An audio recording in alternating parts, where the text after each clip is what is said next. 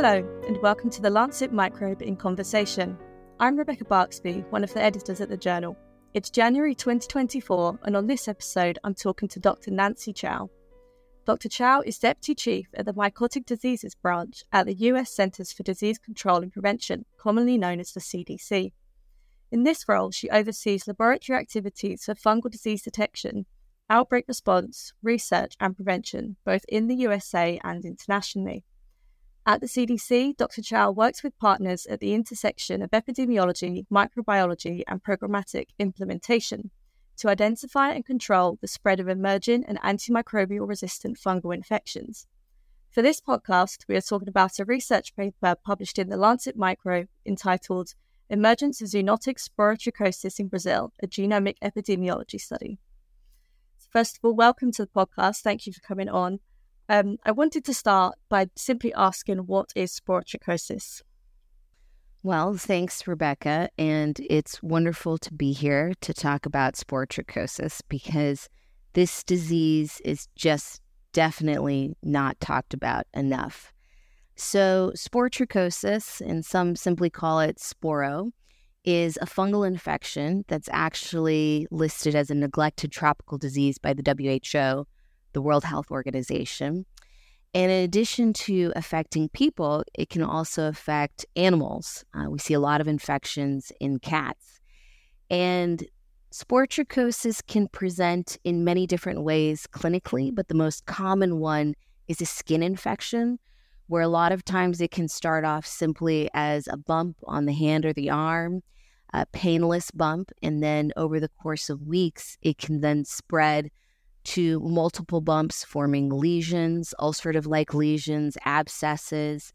And in some cases, it's rarer, but for those that have a weakened immune system, those who aren't getting treated, it can progress to a severe disseminated infection where it can spread to other parts of the body, affecting organs like the bone, the brain. So that's how it presents. And we know that in terms of what causes it, it's caused by a fungus called Sporothrix, which is a dimorphic fungus. And that's just a fancy way of saying that it can convert between two forms the mold form and the yeast form. The mold is generally the infectious form, and the yeast is generally a non infectious form. Um, and for a while, we thought that there was only one species of Sporothrix, and it was called Sporothrix schenckii with all of the advanced molecular technologies we have, we know that there are several species, uh, including Sporothrix brasiliensis, which is the focus of this study, but other ones like Sporothrix globosa. And all of these species, they live in the environment, in the natural environment. So we find them in soil, in plant material like decaying wood, moss, hay. And that's the way, the medium in which humans and animals can become infected. And so some some people listening to this may have heard of sporotrichosis being called rose gardener's disease because we've seen uh, a lot of cases and even some outbreaks among people who are gardening where they get cuts and scrapes on their hands and then the fungus can be introduced that way. But what we've seen and what we really want to call attention to is this rise of zoonotic sporotrichosis that in the last couple of decades, and we've seen it in South America, the epicenter of this epidemic, there's an epidemic in Brazil, is happening of cat transmitted sporotrichosis. And it's really changing the paradigm of how we think about fungal infections. Because for the first time, we're seeing a dimorphic fungus that, in its yeast form, when it's infecting a host, that it can then transmit to another host. It can transmit to another cat or to a human. And that's unprecedented for fungal infections. That's so interesting. I didn't know it was called Rose Gardener's disease. The reason I wanted to start with that just general question is because we really don't see a lot of papers on this uh, fungal infection. And it got me wondering well, what, what the Lancet published on it before. And the first record I could find is from 1911. Um, so not the long after mm. the first um, case had been described. And I think the reason it's in the Lancet at that time was because it was the first case in England, and at that time, the Lancet really only cared about what was going on in the UK. Uh, um, right. but the the first line of that paper from 1911 is um, the disease known as sporotrichosis seems to be sufficiently rare to justify the publication of notes. And it's basically the same today. In the editorial meeting when your paper came in, the first question from a lot of editors um, was, What is sporotrichosis? And then when I went through what your paper was in the peer reviews, um, the comments were, Well, this seems like it's worthy of publication. So it's not actually that different from all those years ago in 1911. Anyway, um, more than 100 years. I know. I know. So thanks for the overview. Um, could you just describe how many cases are there now and where are these cases mainly found? Many might think that that is a simple question to it should it, it should be a simple question to answer, but it, it really isn't. And it's because for most fungal infections, and sporotrichosis is no exception, we do not have good, robust, systematic surveillance systems, and that goes worldwide. Uh, and the surveillance systems that we do have are generally laboratory surveillance where it's convenience collection. But based on the data that we do have, that said, uh, the published data, the published report, some of the most recent estimates have put a number of about 40,000 cases per year of sporotrichosis globally. And when we look at the map of countries reporting sporotrichosis, it's all over. So we see it in the Americas, we see it in parts of Europe. You just mentioned that paper from way back when, uh, in Africa, Asia, Australia. But there are certainly areas that look to be more endemic or where we find it more. Uh, particularly in South America, in Brazil. And again, we're seeing this epidemic of cat transmitted sporotrichosis there.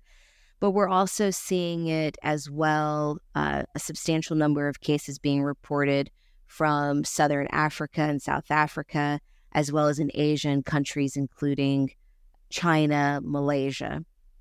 And then in terms of the geographic distribution of those species that we mentioned, it really varies. And, and that's typical of, of fungal pathogens. We see that Sporothrix schenckii is the most widespread uh, located in terms of seeing it all over the Americas, Asia, Africa.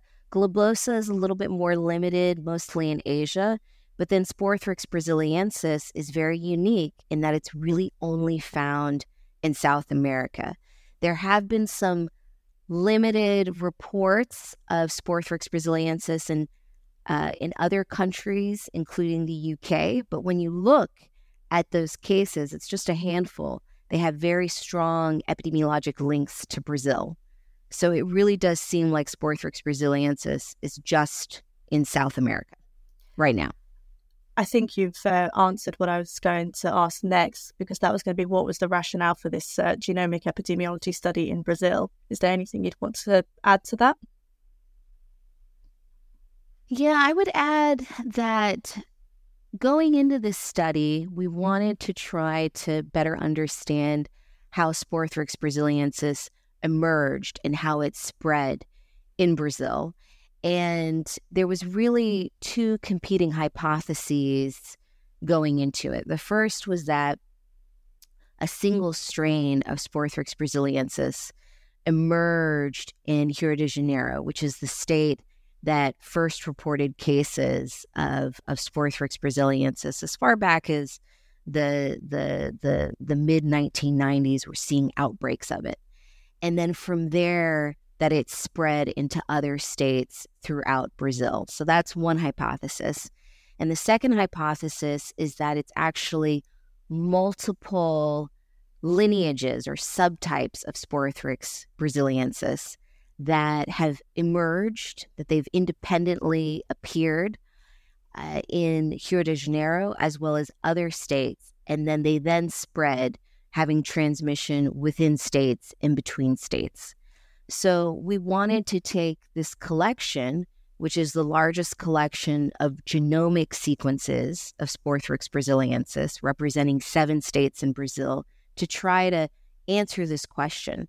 And there have been some great studies that have come before this, especially from some of our Dutch colleagues, that have showed that it really the data supports the latter hypothesis, the second one. So we wanted to take this robust collection and try to answer that question. And then the other rationale uh, was just that we wanted to take advantage of this network of partnerships that many of us know that it takes to do this type of work. We've got a lot of strong collaborators, reference laboratories in Sao Paulo and Mato Grosso do Sul that allowed for this collection to be possible. And the lead author, Amanda Santos, she's from Mato Grosso do Sul, she helped uh, foster those collaborations so that we could answer a question like this. And what were the main findings of your research?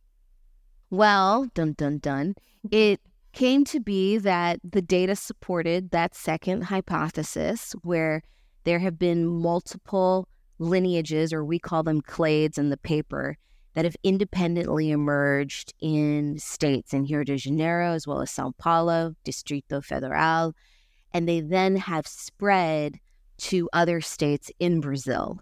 And what we found is that there were five distinct lineages. And when we looked at them, they were very genetically distinct, very genetically different, about hundreds of thousands of SNPs or single nucleotide polymorphisms, genetic differences.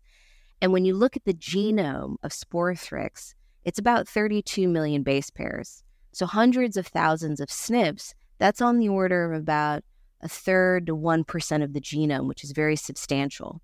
And then when you look within those clades, the differences, the genetic differences were much smaller. And for some clades, on the order of just a couple of hundred of SNPs.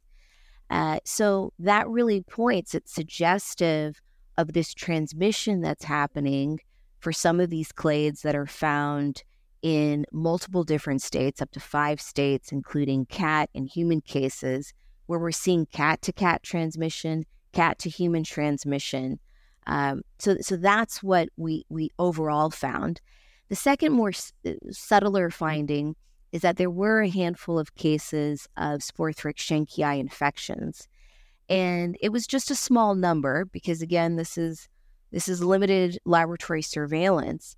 But when you did look at them, they they had their distinct clades as well. But the genetic diversity was much higher. It was about 60 times higher than that of what we saw with the clades of S. brasiliensis. And so it points to we're seeing less transmission cat to cat, cat to human of Sporothrix schenckii than we are of Sporothrix brasiliensis. That leads perfectly mm. on to my next question. What could be the reasons for the dominance of brasiliensis? I know that wasn't necessarily the the the aim of your paper to find that, but what what kind of hypotheses do you think? it's it's it's a hard question and in terms of the dominance of Sporothrix brasiliensis at least worldwide we're, we're seeing mm. that it's it's really mostly Sporothrix schenckii that's being reported but certainly in South America and Brazil for that dominance I think whatever reasons we can start to hypothesize have to be in the context of what we know to be the primary driver of transmission of sporotrichosis, which is the cats.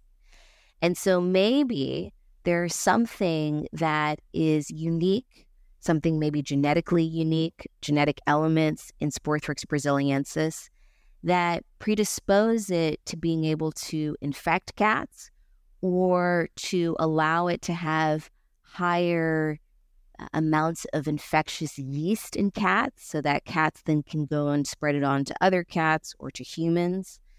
There might be an ecological niche, maybe like an animal reservoir that's specific to South America. Maybe we see it more in Brazil.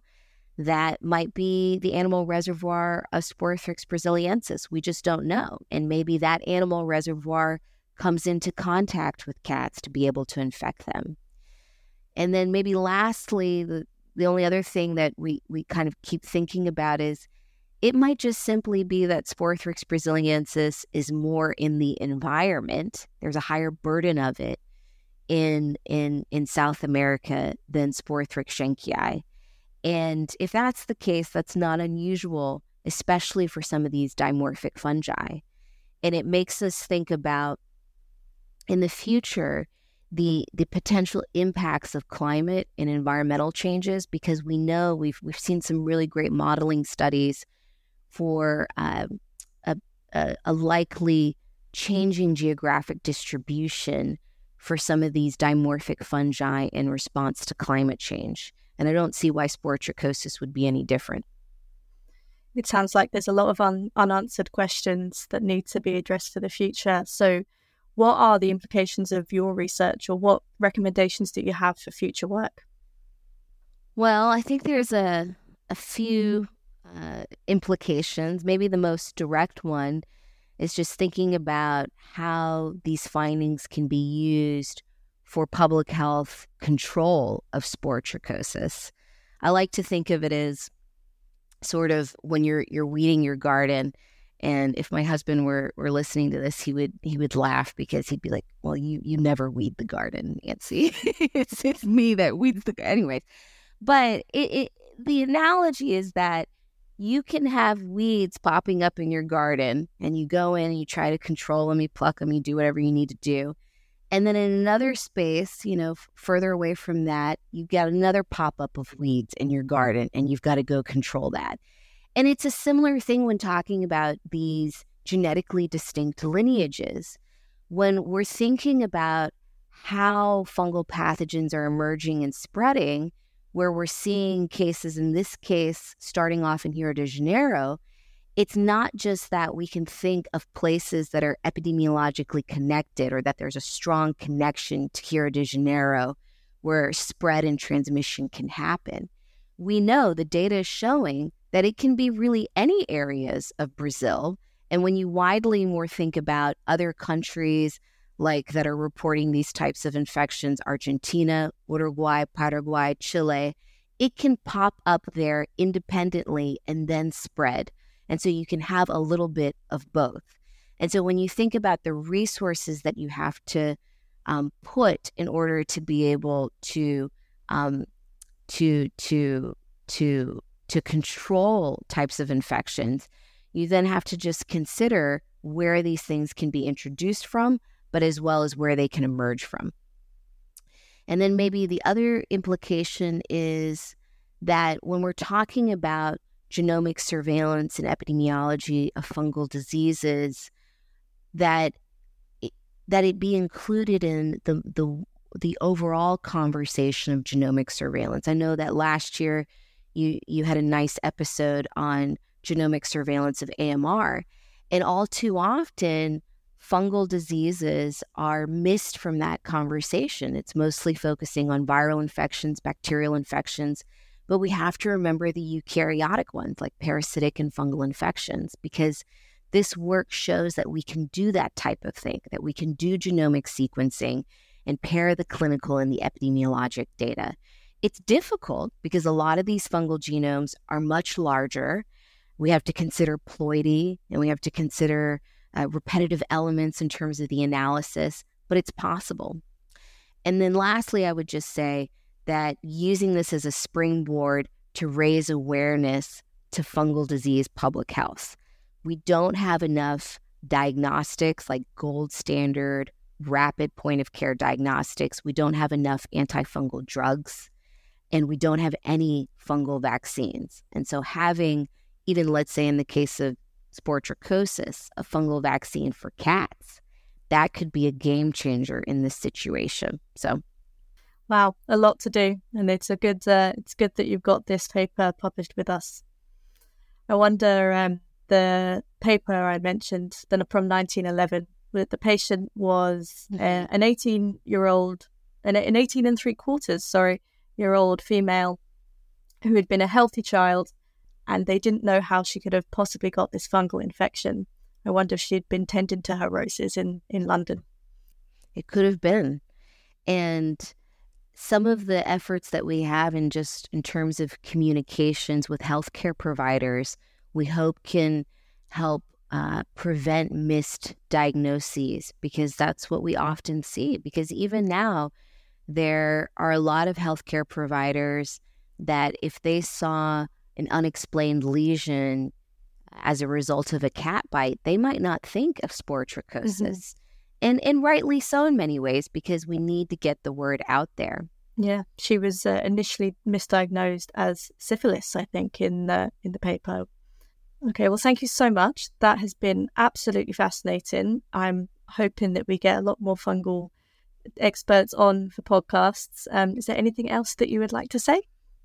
Just to say thank you for this time. And of course, thanks to all of the partners and collaborators that helped make this study possible. And I've really enjoyed being here. Fantastic. Thank you so much. You can read the research by Dr. Chow and colleagues online now at thelancet.com.